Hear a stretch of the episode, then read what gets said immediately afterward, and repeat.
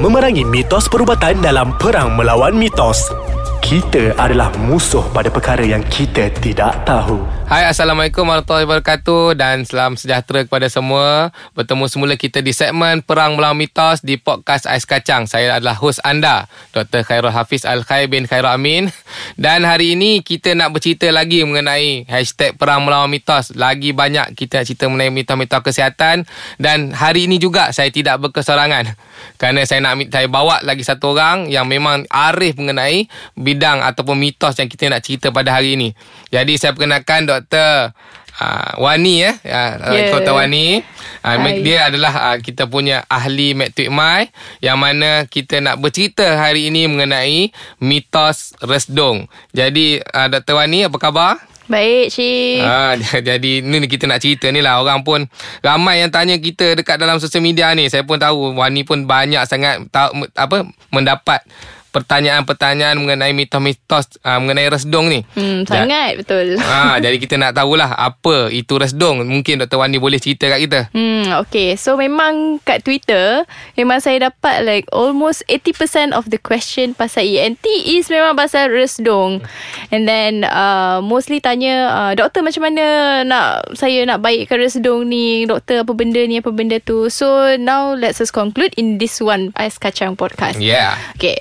So So Firstly, resah hidung. So, resah hidung. What is resah hidung actually? Is from coming from the word resah hidung. Mm-hmm. So, the oh, short form okay. kan. I just so, knew. I just knew. Okay. Ah, so, orang Melayu just uh, cakap dia pasal resah hidung. So, anything that resah hidung tu, dia conclude. Uh, in general, ia adalah resah hidung. So, mm-hmm. macam kalau you sesemua ke, is resah hidung juga. Kalau you bersin-bersin selalu pun, dia pun resah hidung juga. Tersumbat pun, dia kata resah hidung juga. Okay. So, which is kind of sangat general lah. Tak betul lah sebenarnya. Mm-hmm. Sedangkan dalam perubatan, kita selalunya cakap resah hidung ni macam um, a condition known as allergic rhinitis lah. Okay. Iaitu uh, kita cakap dia adalah alahan rhinitis, alahan hidung. Okay. So actually dia berkaitan dengan alahan. Mm-hmm. Bukanlah berkaitan pasal uh, semua yang tak betul pasal hidung. Mm-hmm. In which uh, allergic rhinitis ni dia punya simptom-simptom utama tu Ha, memang match lah dengan orang yang ada resdung ni. Selalunya first, apa Chief? Uh, dia rasa nak snorting. Ha, okay. So dia akan kerap bersin lah. Okay. Dia akan kerap bersin. Lepas tu yang kedua, dia akan kerap gatal hidung. Lepas tu hmm. yang ketiga, hidung sumbat. Betul. Yang keempat ialah mata dia selalu gatal. Ha, so memang kalau saya sebut empat-empat ni mesti semua orang tengah mengangguk-angguk sekarang kan. surely outside tu semua ha, mengangguk-angguk. Ha, betul, betul, betul, betul, betul. Ha, so inilah dia allergic rhinitis. Mm-hmm. Dan yang salahnya, mm-hmm. orang cakap, doktor saya ada sinus ke? Mm-hmm. Betul, ha, selalu kat ni memang selalu orang tanya. Betul? Saya pun confused nak jawab apa. Uh. Allergic rhinitis ke, sinus ke, tersdong ke. Mm. Dan orang tu pun confused juga apa yang aku cakap uh. ni kan. Uh-huh. So actually sinusitis ni, sinus ni, saya ada sinus ke? Saya akan jawab ada. Ah, okay. Semua orang, 100 orang tahu saya akan cakap Betul. ada kerana sinus tu adalah ruang, rongga. Awak ada sinus dekat mana-mana? Dekat dekat bukan saja dekat hidung. Banyak di banyak tempat dalam badan kita yang ada sinus. Tapi sinus dekat hidung ialah kita panggil apa? Nasal sinus lah kan? Mm-hmm. Okay. So sinus ni semua orang ada Tapi bila dia bengkak mm-hmm. Itu yang jadi sinusitis okay. uh, Jadi radang pada sinus. Uh, radang, radang pada sinus pada rongga mucosa Dalam rong, uh, rongga sinus tu sendiri Okay uh, So it, dia selalunya akan terjadi Akibat komplikasi daripada Allergic rhinitis ni sendiri Aha. Ataupun dia pun boleh jadi daripada infection bakteria ataupun viral infection yang menyebabkan radang mucosa sinus tu. Lagi tangkuman dan juga jangkitan virus lah. Ha, ha. yes. So jangan um, apa confuse lah sebenarnya apa benda lah resdung lah sinus lah allergic lah okay. ha actually dia interrelated tapi tak boleh nak digeneralkan sebagai satu benda okay so kalau sinus ni kalau kita nak bayangkan dia macam um, Okay kat rumah kan Kita ada ruang uh, Apa Untuk ventilation kan mm-hmm. Kalau rumah tak ada ventilation Semua orang rasa macam Very terkepam kan Sangat mm-hmm. terkepam Betul. Kedap Lepas tu macam u- u- apa Udara tu tak berpusing Dengan lengkap mm-hmm. Macam tu juga rongga dekat hidung. Udara masuk, mesti ada tempat nak keluar. Kalau kita punya uh, udara tak dapat keluar, dia akan penuh lah condense ke dalam hidung tu. Ah, ha. So macam betul dia tak dapat keluar, jadi hidung kita akan lebih prone untuk mendapat infection pada sinus semua. So, ah itulah Itu. sebenarnya. Allergitis, sinusitis, rusdong. Okey, jadi terima kasih Tuan Wani. Kita kembali selepas ini, selepas kita berehat seketika. Okey. Hai, bertemu semula kita dalam segmen Perang Melawan Mitos. Dan hari ini bersama dengan saya punya guest, iaitu Dr. Wani sedang bercerita mengenai mitos resdung. Jadi sebelum tu, ah, kita nak minta semua pendengar kita untuk muat turun aplikasi Ais Kacang di App Store dan juga di Google Play. Hmm. Dan jangan lupa untuk follow eh Instagram Ais Kacang di Ais Kacang MY dan di uh, juga follow Facebook iaitu Ais Kacang. Dan mereka juga ada laman web iaitu www.aiskacang.com.my.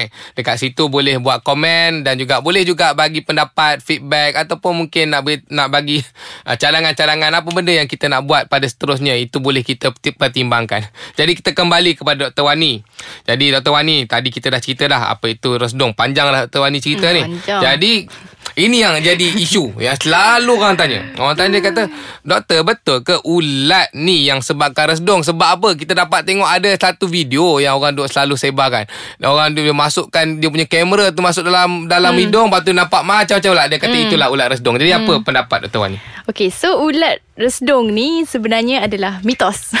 Okey. Ah, ha. dia memang mitos. Ah, saya sepanjang dekat ENT ni saya mencari pesakit yang kita masukkan kamera dalam hidung dia tu. saya mencari mana ulat ulat resdung ni. Uh-huh. Ah, tapi tak ada Tak jumpa-jumpa okay. Walaupun patient tu Dah sangat teruk lah Sinus dia Saya tak pernah jumpa Ulat Okay hmm. Yang saya jumpa Ialah inflammation Ataupun polyps So boleh Tak saya, nampak ulat pun Tak ada pun ha. ulat tu ha.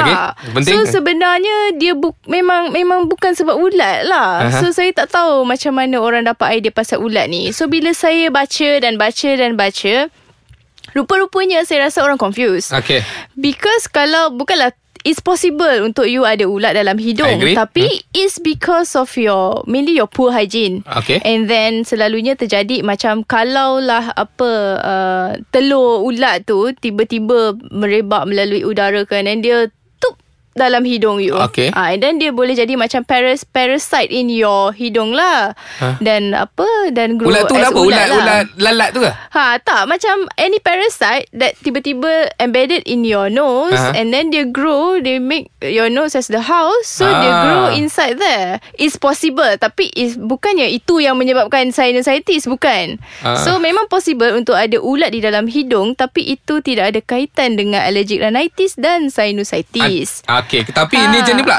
Okey, dia kata, tapi doktor, kita pernah buat ni satu rawatan ni. Ha, kita buat rawatan, kita pun buat letak kat, kita letak asap tu, kita duk asap-asap tu tiba dia nampak ada ulat turun tu semua macam-macam ha. banyak ulat. Eh, itu macam mana pula? Takkan dia nak kata tipu tu bergerak-gerak je kan? Ha, kan? Ha. Saya pun macam duk duk fikir juga macam mana boleh keluar ulat dan ya bukan keluar ulat daripada hidung, keluar ulat daripada daripada kulit, daripada kulit tu keluar kan. Ha. So, wallahu alam saya tak tahu apa teknik yang apa mereka gunakan untuk asap apa namanya asap rawatan asap resdung ni tapi itu memang tak betul lah. Saya boleh cakapkan memang itu bukan bukannya disebabkan oleh resdung tu. Sama ada is a man-made. Okay. saya tak tahu. Ataupun dia boleh jadi something else.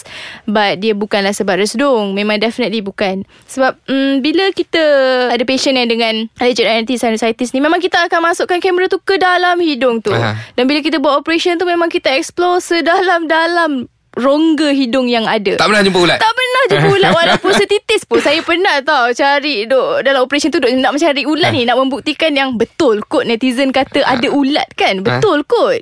Curious. Ha? Tak pernah saya jumpa so far lah. Saya tanya juga saya punya specialist dengan konsultan. Ha? Pernah tak doktor jumpa uh, apa ni ulat ha? dalam resdung yang teruk kan? Ha?